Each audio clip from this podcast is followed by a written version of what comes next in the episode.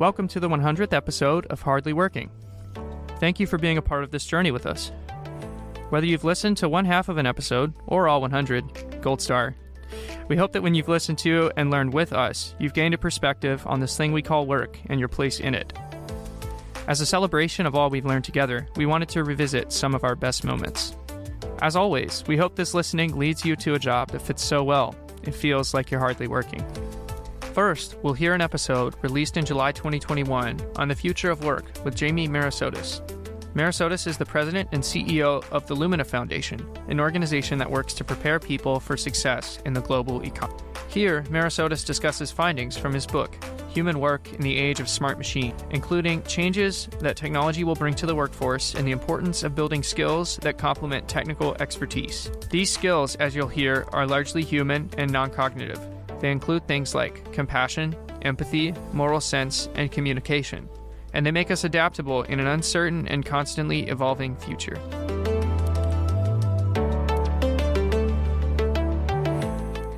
The question that people keep asking me is why are we as a nation so focused on education? In other words, fundamentally, was it what is it really for?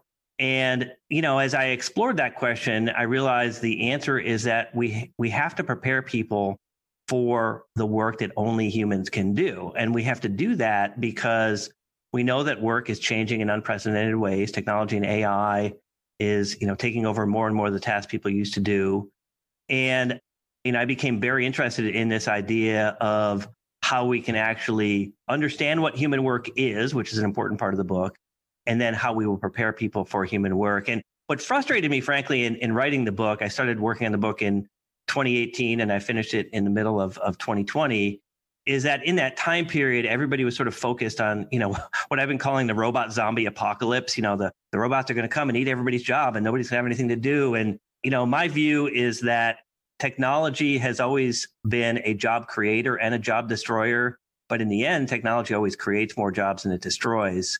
So what I'm more interested in is not that process of creative destruction and renewal, but rather what is the work that we will be doing and how are we going to prepare people for it? You know, to me, we know what machines are good at. They're good at repetition, at speed, at pattern, at, at reduction to an algorithm. But machines don't understand subtlety and human nuance and how people react to each other. In fact, you know, the more that people interact with each other, the less likely the, the work can be done by machines. So one of the people I talked to in the book is a roboticist, famous roboticist named Ken Goldberg, runs the robotics program at Berkeley. And he refers to this idea of human machine complementarity, this idea that what humans are good at is complementary to what machines can do and vice versa. And so to me, you know, that's, I think, the key here, which is we have to take advantage of the capabilities of machines, but also understand their limitations and refocus ourselves on those human skills and knowledge and capabilities that define us as, as human workers. So you know, we'll have to nurture those foundational human abilities, our ability to be compassionate, to be empathetic, to be ethical, and you know, to to build our human capabilities for critical analysis and communication and collaboration in ways that are different than what we've done before. So, you know, at the end of the day, I think the conclusion I came to is that we're different than machines in, in a lot of ways. But, you know, probably the most important is that for us as humans, work matters. And we are working not only because we want to earn a paycheck, everyone wants to do that, but also because it offers us social mobility and satisfaction and dignity. And at the end of the day, meaning and purpose. And so the book is really about how we should be thinking about work in, in the future going forward, the work that only humans can do, and how we're going to prepare people for that through our formal and informal learning systems. Next, we'll hear from our AEI colleague Nicholas Eberstadt from an episode that aired in October 2022. Eberstadt holds the Henry Wendt Chair in Political Economy at AEI, where he researches demographics and economic development. Eberstadt discusses the post COVID edition of his book, Men Without Work. He explains the problem of male worklessness in our economy has worsened since the first edition of his book, published in 2016, and has contributed to a post COVID shortage of some 11 million jobs around 2014, it occurred to me that all of this happy talk I was hearing about how the U.S. was at or near full employment wasn't really squaring with the other stuff that I was seeing about how half of uh, Americans thought we were still in a recession. And so I just started kind of like pulling on a thread of this stuff. And I said, oh, holy cow. The unemployment rate is really low, but there's this huge stratum of prime age men who've basically dropped out of the workforce. And the reason the unemployment rate looks so peachy keen good is because there are two or three guys who are neither working nor looking for work for every guy who's unemployed and looking for a job. And I started to try to look a little bit further at this, and the more I looked, kind of the more troubling it uh, seemed. And I called uh, I, I, called this book "Men Without Work: America's Invisible Crisis" because it seemed to be really invisible at this time. There was very little attention that was being paid to this very big economic and social and maybe even political problem. So we've had a lot of things happen over the last six years since this came out, including a you know a catastrophe, the uh, the COVID pandemic, in which we lost more than a million Americans. And it seemed that you know, taking stock of how things uh, how things are now, what's changed, what hasn't, was kind of apropos. And in looking at situation now, we found that things had unfortunately not gotten better. The situation of, of what we might call the men without work problem has actually kind of um, worsened. But the problem has also changed in major dimensions because almost unimaginably, we've ended up with this uh, post pandemic peacetime labor shortage with millions and millions and millions of unfilled jobs and a workforce millions and millions short of where we would have expected on the pre pandemic trajectories and also a sort of a new a new face to the worklessness phenomenon with new groups seeming to join the prime age men. So that's grim. I'm curious about the it just relative to that phenomenon that you just described of you know it it's actually getting worse.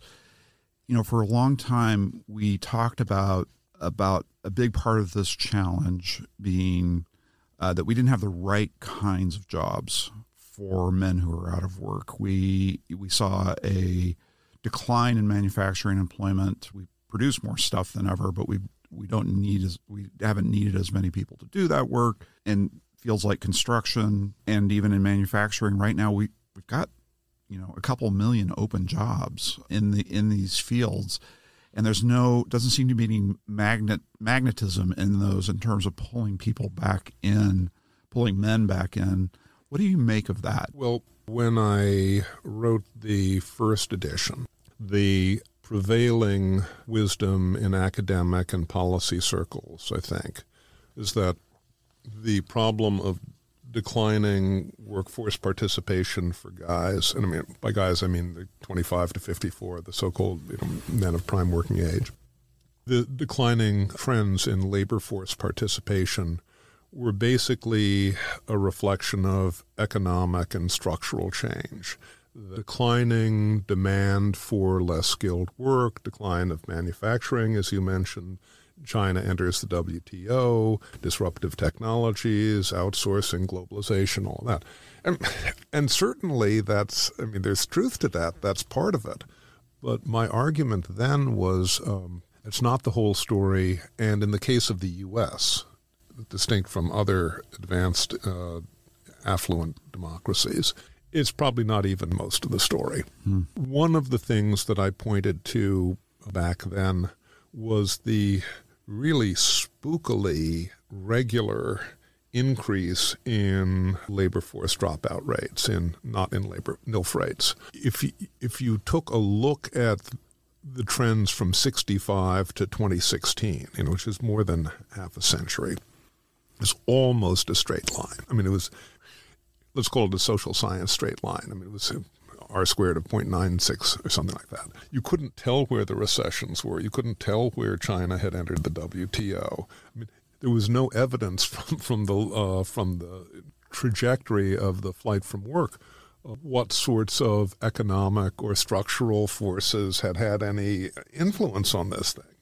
So, in the latest edition, in this post-pandemic edition, of course, I went back and you know did my nerd stuff and you know did the regression lines, and I cannot explain this to you, but it is almost exactly the same line. Mm. I mean, you start at the same place, you end up where we are now, and those additional six years are just on the trend line that I charted out in mm-hmm. 2016.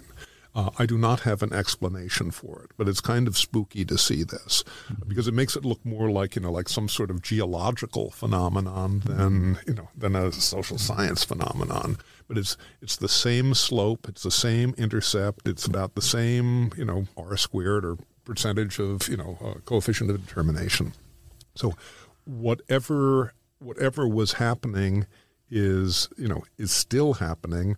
And back in 2016, there was this line of reasoned inquiry uh, about my book, which went more or less like Eberstadt. There's no work to be had out there, don't you get it? Mm. And that's kind of harder to say now when we have 11 million unfilled jobs. Next, we'll hear from Ryan Streeter, the State Farm James Q. Wilson Scholar and Director of Domestic Policy Studies at AEI. This clip is from a February 2022 episode with Streeter and Dan Cox, Director of AEI's Survey Center on American Life. Here, Streeter discusses some of the findings from the center regarding happiness and loneliness. As you'll hear, the Survey Center's findings underscore the role of civic engagement, which includes the formal volunteering and informal neighborliness and desire to help others in happiness. As Streeter explains, if you want to be happy, it's great to be social, but it's even better to be civic. One of the things that uh, I found really interesting in some of the work that we've done is given the public attention to questions of loneliness and anxiety and these sorts of things that we're experiencing is is this that when if you want to promote happiness in your life and if you want to avoid loneliness it's great to be social and sociable as a person um, but it's even better to be civic.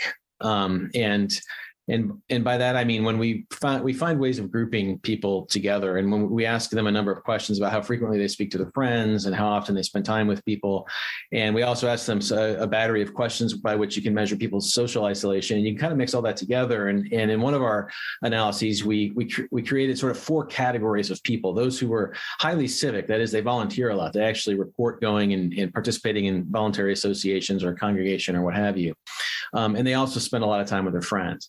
Um, and then we look at those who aren't either of those things, or those, and there are people who are highly civic but not very social. Um, they they participate a lot in voluntary life, but they don't really hang out with their friends very much. And then a lot of people hang out with friends but don't really volunteer, right? So you can kind of look at all of those things together, and it is interesting to to see. And and again, some of this confirms what people might considered to just be common sense and conventional wisdom. But it's interesting to see this in the data that when, as you would expect, people who are not very social and people who are not very civic are the most lonely. Um, and they're also people that are more li- the most likely to say that they're not feeling that happy today um, when you ask them questions about their subjective well being.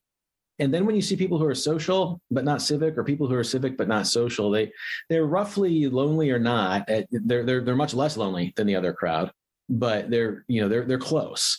Um, but when you look at the people who are social and civic, it's the the addition of civic to the social that kind of puts things you know on steroids or puts them puts them really high. So it's this these people who do spend a lot of time with others, but they also are engaged in their community. Just kind of repeatedly show up as those people who are more likely to pitch in when asked to help. They're more likely to give a high estimation of the place where they live. They're they're uh, much more likely to say I'm not really very lonely ever, um, and and the like. Uh, one one kind of fun sub finding there um, when it comes to volunteerism because we you know and thanks to Dan we've been able to ask a really interesting set of questions to look at informal social capital that is just the the, the experience of being with others not planned necessarily um, or, or i shouldn't say not formal where you're showing up at a set time to, to volunteer at a at a soup kitchen or whatever but just getting together with friends or spending time with others but then we also look at formal volunteers and we found out that among young adults you know people 18 to 35 um, as you would expect, people that volunteer regularly uh, on, you know, um, in any one of the lists of like 11 voluntary kind of opportunities, whether it's a veterans group or a sports club or a church or a local charity, they're going to be less lonely than the national average.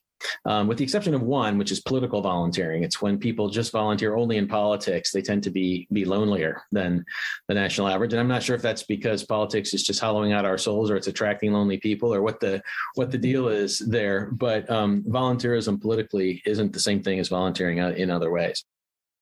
Next, we'll hear from Vikram Mansharamani, an author and lecturer at Harvard University.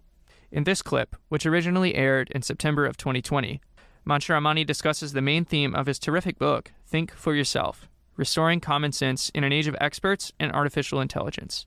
As you'll hear, Mansharamani contends that we are increasingly outsourcing our intelligence and decision making to experts. While this can bring benefits, it has significant downsides. More than ever, Mansharamani argues, we need to learn to think for ourselves and keep experts on tap rather than on top. How did we get to where we are? Here, I would suggest that it's really the explosion of information, the deluge of data, and frankly, it's just scientific progress. We've learned more and more. And as we progress, we have more information. More information has resulted in more opportunities for us to choose. And traditional economic theory would suggest that more choices can only be good. And yet, somehow, we find from a review of the psychology literature and other areas that choice can both debilitate as well as empower. And so what we find is that with all these choices out there, many of us are left with this low grade anxiety about choosing the optimal decision, of making the optimal choice. And that really has led us headlong into the arms of experts and technologies that promise us salvation from this fear of missing out on the optimal decision. And that is a problem for many reasons, but that's really how we got here. I got, I think, scientific progress, an explosion in information and data, and all these choices that have sort of emerged from that development. You know, we want to optimize. We're uncomfortable satisficing. And that's resulted in this, this FOMO, really. So that's how we got to where we are. And that's really the beginning of the book. Then I turn into why does this matter? Right. So this matters because often we're giving up our thinking. We're literally losing our ability to think critically you know, we're outsourcing our thinking to these experts. We're being managed. We're allowing them to choose what we find interesting or what we find important. And we're giving up the agenda. We're effectively losing our autonomy. And there are lots of ramifications, and we can dive into them. But then the sort of second half of the book, the remaining part of the book, sort of gets into well, what do we do about this? How do we reclaim control? How do we restore common sense? How do we think for ourselves? And some of the strategies I discussed there, and we can obviously dive deeper into any of them, include well, one of the things we need to do is acknowledge that experts are biased, limited, and incomplete in their perspectives. So we should triangulate through multiple perspectives and multiple experts. Further, we need to retain a mission orientation while experts can help us with tasks. Ultimately, you know, one of the chapters is, I think, titled Keep Experts on Tap, Not on Top. And I think that captures the essence of it, Brent, which is really experts have a lot of value to bring. We don't want to dismiss them. And for too long, we've bounced like a ping pong ball between complete dismissal and complete deferral of experts. So either you completely dismiss them or completely defer to them. Both of those are wrong. I'm suggesting a nuanced middle ground, one where we keep experts on tap, not on top. We extract the value they offer without giving up control. So that's the essence of the book. There's there's a lot more there, but that's the quick Cliff Notes version, so to say. So I want to pick up on this expertise question. It's a very important one. We're not just dependent, overly dependent upon experts. As you said, there's kind of a swinging back and forth on this, where we also have this phenomenon of what Tom Nichols and others have called the war on expertise. So I'm interested in getting your perspective. Where are we now on that in that pendulum swing? Are we too far over on expertise, or do you see some signs that we are in fact rejecting expertise in some key areas? Yeah, I think you're right. A pendulum is probably a better analogy than ping pong ball because it does swing. And we went from a complete devotion to technocracy and expertise, et cetera, that really characterized I would argue, our political economic existence right up really through the 2015, maybe 14, 15 era. And then we saw a massive swing back against it. You saw it with Brexit, you saw it with populism rising around the world. You saw it with we've had enough of the experts. We, you know, we need to reclaim control. And then we saw almost a dismissal of experts, which I think was equally problematic, frankly. It swung really rapidly. And what I'm sensing now, although I don't have scientific evidence to back this up, is that we're now seeing hold on a second. It's equally bad to completely dismiss and bash experts. There is value there. We need to rely on what they offer us. We need to include them as inputs into our process. And you're seeing it for sure in some of the public health considerations today. You know, you don't want people dismissing experts completely. I would argue you also probably don't want to completely defer to them, but we can get into that also.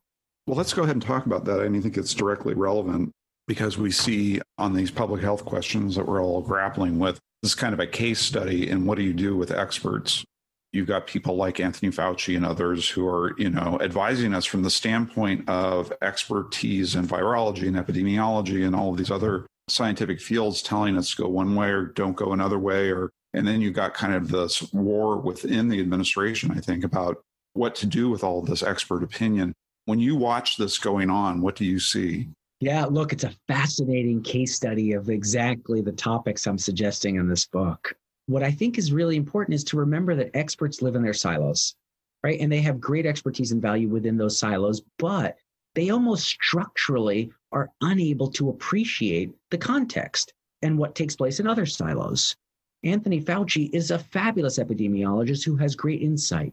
However, I have to ask a simple question, which is Is he factoring in the mental health of children being kept at home away from their friends not playing sports, and not learning. There's a real cost to that. Is he factoring in the cost of a missed mammogram? I don't know what it is, but I know it's not zero. Is he factoring in the fact that people are not getting their teeth cleaned at the dentist? Again, I can't tell you what the cost is, but I know it's not zero. And so there's a trade off. And of course, the economic impacts of a lockdown are dramatic. And that, you know, in a feedback loop, can adversely affect mental health, adversely affect children's development over time when they see families struggling and opportunities lost. This is a really complex, interconnected dynamic. It would be foolish to rely on the expert opinion of only one person in that domain. This is a judgment call. This requires critical thinking and on the part of our leaders to factor in all of these disparate perspectives to form a mosaic. And I think a mosaic is probably a good analogy here, Brent, which is, you know, the leadership needs to be an artist. And that's probably right, because it's not science, it's an art. And the artist needs to take the tiles from each and every expert to paint that mosaic or to piece together that mosaic. You might want a long, smooth blue tile piece. You might want a sort of rough, white, jaggedy piece. Regardless, you're putting the mosaic together and you're using expert tiles to form that image you know, I wish I had an answer for what to do, but I do think the complete dismissal or complete aggrandizement of any one particular perspective is probably ultimately wrong. Finally, we'll hear from an episode released in September 2022 with Tyler Cowen, a renowned economist at George Mason University.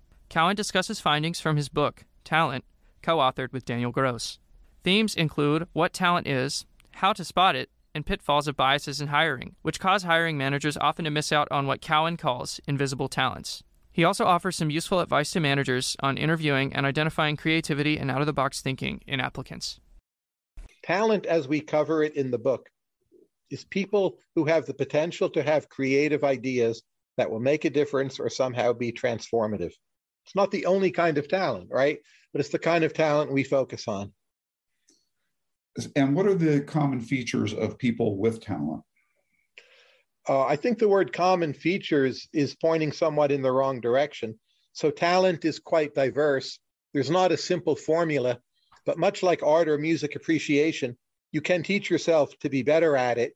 You wouldn't quite say, like, what are the common features of all the really good paintings? Oh, they all have the color red or they're all, you know, square. But I think it's a more complex enterprise than that and understanding the roles of intelligence and personality and how people engage in conversations is how you get to this deeper understanding. I, I was really intrigued by a line uh, in the book about not about well i think you talked about it as lookism uh, that we tend to judge uh, kind of on outward appearances um, too much um, what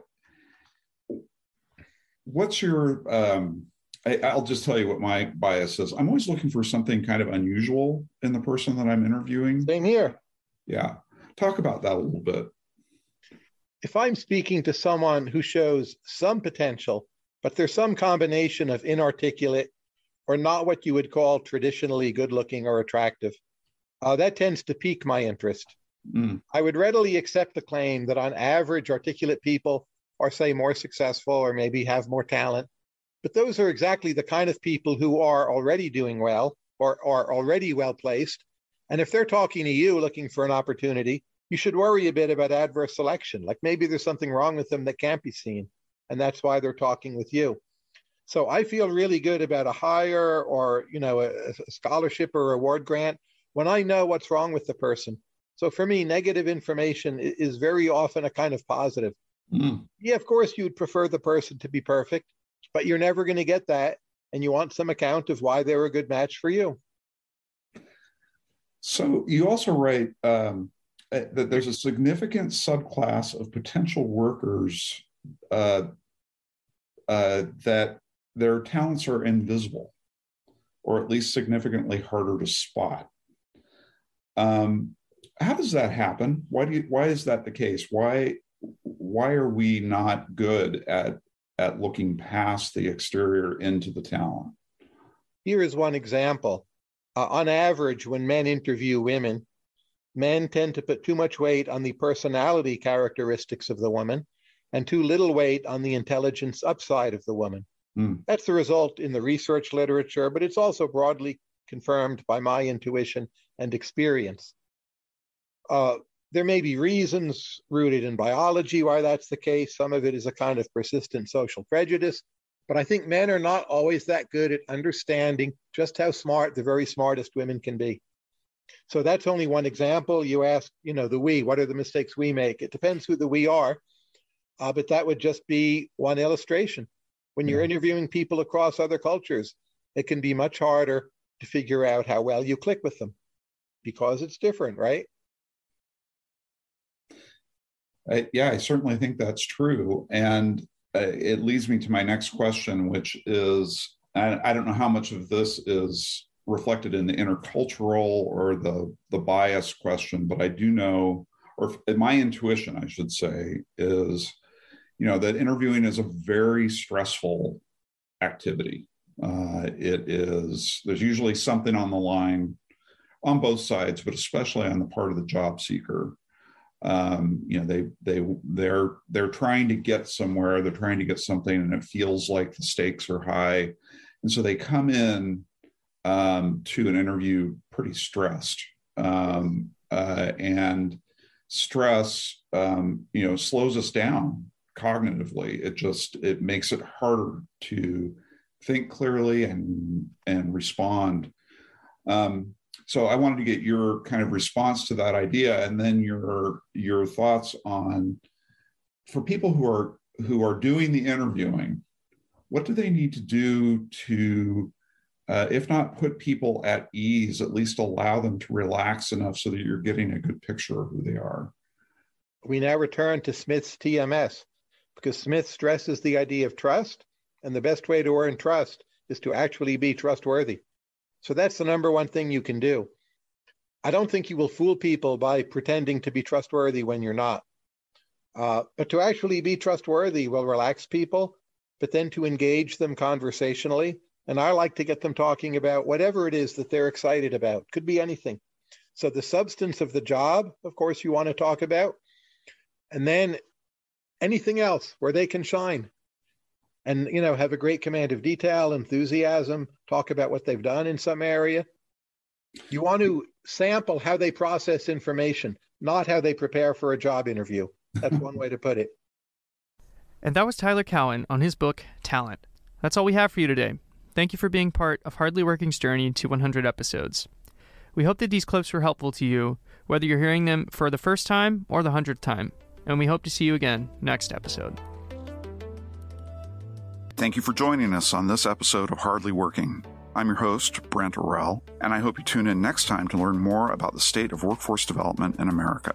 Be sure to like and subscribe to our podcast. Let us know at vocation at aei.org if there are any topics you'd like us to cover.